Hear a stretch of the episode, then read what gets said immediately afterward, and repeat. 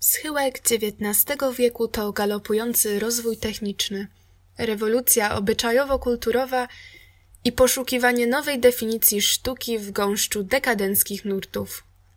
Wśród rzek absyntu płynących wieczorami paryska bohema artystyczna głosiła hasła wolności, miłości i piękna.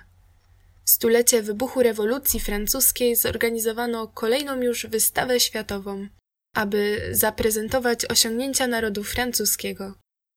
Jej sceną znów były pola marsowe, pałac Trocadero oraz nadbrzeża Sekwany. Szacuje się, że wystawa przyciągnęła do miasta od 20 do 30 milionów zwiedzających. 31 marca 1889 roku Gustav Eiffel wspiął się na szczyt wieży, która miała być tylko tymczasową konstrukcją i zawiesił na niej flagę francuską. Jak wiadomo, wieży nigdy nie rozebrano, za to w jej cieniu wydarzyła się zbrodnia, która zapoczątkowała wiarygodny udział medycyny sądowej w śledztwach policyjnych w całej Europie. Posłuchaj o zbrodni.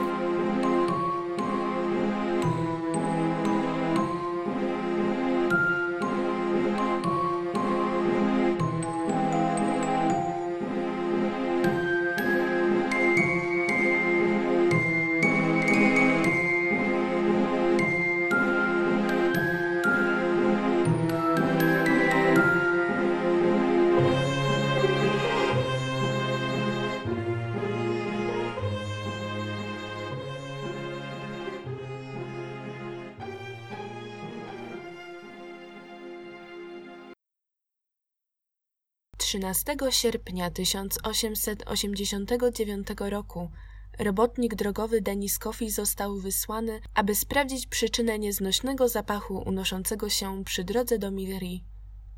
W zaroślach, nieopodal rzeki Rodan, odnalazł on worek jutowy, w którym złożone były zwłoki mężczyzny w stanie znacznego rozkładu. Zwłoki przewieziono do Lyonu, gdzie autopsji dokonał dr Paul Bernat. Stwierdził, iż mężczyznę wpakowano do worka nago, głową do przodu. Jego szyja była owinięta siedmiometrową liną, a ponieważ krtań była złamana w dwóch miejscach, za przyczynę śmierci uznano uduszenie. Według lekarza nieboszczyk miał około 1,70 m, od 35 do 45 lat i czarne włosy oraz brodę. Tymczasem w innej wsi znajdującej się niedaleko, wędrowny sprzedawca ślimaków odnalazł ciężki drewniany kufer przesiąknięty trupim zapachem.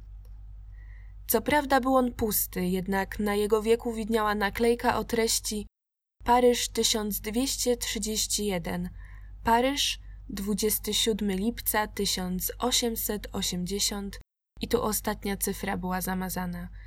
Pociąg pospieszny 3. Stacja przeznaczenia Lyon-Perrache 1. Nie wiadomo, czemu lokalny policjant uznał, iż zamazana cyfra to 8, zakładając jednocześnie, że kufer wysłano rok wcześniej i że przeleżał on tyle w krzakach. Ponadto kluczyk znaleziony przy tajemniczym ciele z nad rzeki pasował do zamku kufra. Mniej więcej w tym samym czasie na komisariat w paryskiej dzielnicy Bon Nouvelle zgłosił się niejaki Landry, informując komisarza dyżurnego o zaginięciu swego 49-letniego szwagra Oksagufa, z którym nie miał kontaktu od 27 lipca. Owdowiały komornik mieszkał z dwoma córkami i znany był ze swego niekonwencjonalnego trybu życia. Utrzymywał się on ze znajomości z wieloma młodymi kobietami. To też początkowo sądzono, iż być może przepadł z jedną z nich w miłosnym uniesieniu. Gdy jednak minęło kilka dni, a Guf nie dawał znaku życia, sprawą zajął się szef francuskiej dochodzeniówki Marie-François Goron. Przesłuchał on wiele osób i rozesłał opisy poszukiwanego do wszystkich francuskich komisariatów. Jednak po zaginionym nie było śladu. Zaczęto podejrzewać najgorsze. Gdy Goron usłyszał o zwłokach znalezionych w okolicy Midri i drewnianym kufrze i jego wieloletnie doświadczenie i instynkt policjanta podpowiedziały mu, iż prawdopodobnie ma to związek z zaginięciem Gufa. choć nie zgadzał się ani wzrost, ani wiek ofiary, ani nawet data nadania kufra, a ciało znajdowało się prawie 400 kilometrów od Paryża, postanowił on zabrać szwagra zaginionego mężczyzny w celu identyfikacji mocno już posuniętych w rozkładzie zwłok. Niestety, ten już po pierwszym zerknięciu poczuł nudności i wybiegł z sali. Oświadczył, że nie są to zwłoki Gufa. Niejaki Laforge, miejscowy woźnica, oświadczył, że 6 lipca trzech znanych mu mężczyzn załadowało na jego wóz ciężki kufer, który wyładowali w okolicach Midri. Po pewnym czasie wrócili oni bez kufra.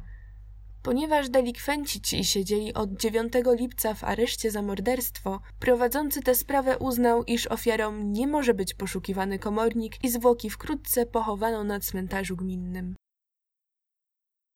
Komisarz Goron jednak nie odpuścił. Zaintrygowany naklejkami na kufrze sprawdził księgi nadania bagażu w Lyon. I co się okazało? Pod sugerowaną datą 27 lipca 1888 roku nie znalazł żadnego wpisu. Jednak pod datą zniknięcia głów, czyli 27 lipca 1889 roku, znajdowała się notatka o wysłaniu bagażu numer 1231 na Lyon-Perrache. Ponadto wyszło na jaw, że woźnica Laforge tak naprawdę skłamał o dacie przewozu kufra, ponieważ chciał sobie zaskarbić przychylność miejscowej policji. W związku z zaistniałą sytuacją Goron uzyskał zgodę na ekshumację ciała mężczyzny z worka i tym razem postarał się, aby ponowną autopsję przeprowadził wybitny specjalista w tej dziedzinie, kierownik Katedry Medycyny Sądowej na Uniwersytecie Lyońskim, Aleksander Lacassagne. Niestety, źle przeprowadzonej sekcji zwłok często nie da się powtórzyć. A doktor Bernap rozbijał praktycznie wszystko, co można było. Oderwał między innymi mostek i rozłupał też czaszkę. Do identyfikacji nadawały się tylko włosy i niektóre kości. Lakasań przez jedenaście dni walczył z falą zniszczenia i pieczołowicie badał zwłoki, by w końcu stwierdzić, iż należą one do pana Gów na podstawie następujących wniosków. Po przeprowadzeniu badania odontologicznego, które polega na ustaleniu wieku na podstawie uzębienia, lekarz stwierdził, iż Denat miał około 50 lat. Ponadto pukiel włosów po przemyciu wodą okazał się nie czarny, lecz kasztanowy i wykazywał zbieżność z próbką pobraną ze szczotki zaginionego. Wzrost ciała określono na 1,78 m, czyli dokładnie tyle, ile wpisano w książeczce wojskowej komornika – Wiadomo było też, iż głów cierpiał na gruźlicze zapalenie kości stępu prawego, z powodu którego lekko utykał. I ten szczegół się zgadzał. Po zważeniu kości wykazano, iż kości lewego stępu ważyły o 10 gramów więcej niż wyniszczone gruźlicą kości stępu prawego. Tym sposobem zwłoki z kufra zidentyfikowano jako oksągów. Po tym obiecującym przełomie w sprawie Goron zdecydował się pójść tropem kufra. Jego kopię wystawił na widok publiczny, licząc, że być może ktoś przypomni sobie coś istotnego dla śledztwa. Szacuje się, iż imitację kufra obejrzało około 35 tysięcy osób. Wkrótce okazało się, iż jest to wyrób angielski, a mieszkająca w Londynie francuska potwierdziła, że 24 czerwca wynajęła pokój pewnemu mężczyźnie i kobiecie podającej się za jego córkę. Goście ci kupili przed wyjazdem kufer taki sam, jak imitacja, po czym wrócili do Francji. Goron przypomniała się para, której zaginięcie zgłoszono w ten sam dzień co Gufa. Byli to Michel Heroux i młodziutka Gabriela Bompard. Nie dość, iż okazali się oni nabywcami kufra, to potwierdzono jeszcze, iż byli widziani wraz z komornikiem dwa dni przed zaginięciem.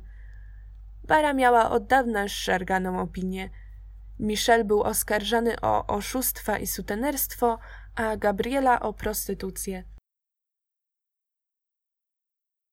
Gabriela dorastała w północnej Francji. Jej ojciec był handlarzem metali i wdowcem. Za namową swojej partnerki wysłał młodziutką Gabrielę do katolickiej szkoły z internatem. Jednak ta była z niej wielokrotnie wyrzucana za swoje skandaliczne zachowanie – w końcu, na prośbę ojca, została zamknięta w instytucji poprawczej, z której wypuszczono ją, gdy miała 21 lat. Gdy tylko poczuła smak wolności, pełna nadziei zdecydowała, że uda się do miasta nowych szans i wielkich możliwości Paryża. Jednak skromna kwota, którą zabrała ze sobą, prędko się skończyła i wtedy to właśnie poznała Michela Eru, z którym rozpoczęła romans. Był on dezerterem z armii francuskiej, spędził wiele lat w Ameryce, nim mógł legalnie wrócić do ojczyzny. Władał kilkoma językami i prowadził szemrane interesy. Będąc już po pięćdziesiątce, z dumą afiszował się z młodziutką Gabrielą w miejscowych kawiarniach. Wkrótce okazało się, że jeden z jego podejrzanych biznesów nie wypalił i że jeśli prędko nie znajdzie pieniędzy, zostanie oskarżony o defraudację dużej kwoty. Zdesperowany zwrócił się o pomoc do Gabrieli. Plan był prosty: zabić i okraść żądnego pozamałżeńskich przygód nieszczęśnika. Padło na wspomnianego już wcześniej komornika. Jak wykazało bowiem potem śledztwo, w samym miesiącu przed śmiercią Gów spotykał się z dwudziestoma różnymi kobietami. Nic więc dziwnego, że z radością zaakceptował zaproszenie Gabrieli. Gdy było już po wszystkim, dziewczyna spędziła bezsenną noc w pomieszczeniu z kufrem, w którym znajdowało się ciało mężczyzny. Michel wrócił do domu, a jego nic nie podejrzewająca żona zeznała potem, że chrapał wyjątkowo głośno tej nocy. Rankiem para przestępców wsiadła wraz z kufrem do pociągu, a następnie pozbyła się go w okolicach Lyon. Nadszedł czas, by rozpocząć nowe życie. Wkrótce znaleźli się w Dover, gdzie byli znani jako Monsieur Laborde i jego nastoletni syn, ponieważ dziewczyna dla lepszego kamuflażu ścięła włosy. Kilka dni później wsiedli oni na transatlantyk płynący do Kanady – gdzie Michel podawał się za bogatego biznesmena, a Gabriela za jego córkę, Bertę.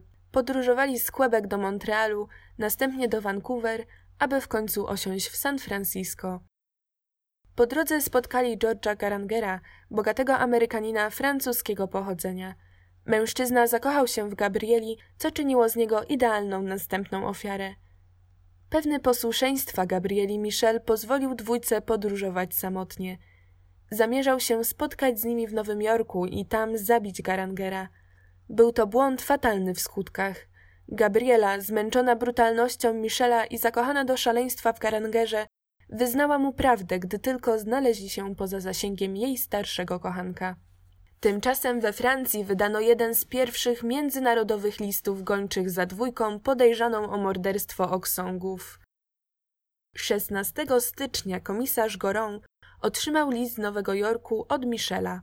Twierdził, iż musiał on wyjechać z Francji, ponieważ popadł w poważne długi i że nie ma on nic wspólnego z morderstwem Gów. Całą winę przypisywał Gabrieli. Ta zaś zjawiła się nieoczekiwanie 22 stycznia na komisariacie w towarzystwie George'a Garangera. Opowiedziała Goronowi, jak padła ofiarą cwanego Michela, który użył jej jako wabika na gufa, którego następnie zabił niesprecyzowanym narzędziem. Utrzymywała, że została zmuszona do tego wszystkiego poprzez hipnozę. Goron jednak nie dał omamić się młodej kobiecie i nie wierzył w jej wersję o niewinności. Aresztował ją, a jej los wkrótce podzielił złapany w Hawanie Michel – trakcie procesu w końcu wyszło na jaw, jak wyglądały ostatnie chwile życia komornika. A zabójstwo to było zaplanowane z niesamowitą finezją. 26 lipca Michel ukrył się za zasłoną w sypialni Gabrieli, która w tym czasie przyjmowała głów. Podczas miłosnych igraszek zarzuciła mu na szyję sznur od szlafroka – Wcześniej mordercza para do belki w suficie przybiła obręcz, przez którą przeciągnęła linę z hakiem, do której zostały przymocowane końcówki sznura od szlafroka. Jednak pociągnięcie liny nie zabiło ofiary i ostatecznie Michel musiał udusić komornika własnoręcznie. Mimo iż motywem zbrodni była kradzież, przestępcy przeoczyli kilka tysięcy franków ukrytych w papierach komornika. 20 grudnia 1889 roku zapadł wyrok.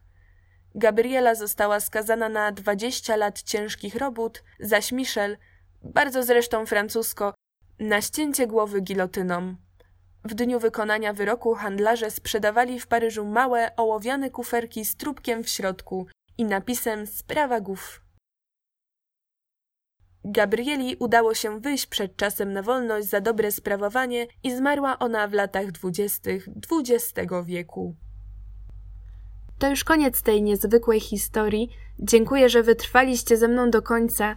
Dajcie znać w komentarzach, czy słyszeliście kiedykolwiek o tej sprawie, a może słyszeliście o innych sprawach, gdzie ciało było złożone w skrzyni. Ja tymczasem pozdrawiam Was gorąco z Paryża, czyli miasta, w którym działa się dzisiejsza historia. I przepraszam Was, że tak krótko, ale niestety wzywają mnie inne obowiązki. Do zobaczenia już niebawem. Trzymajcie się.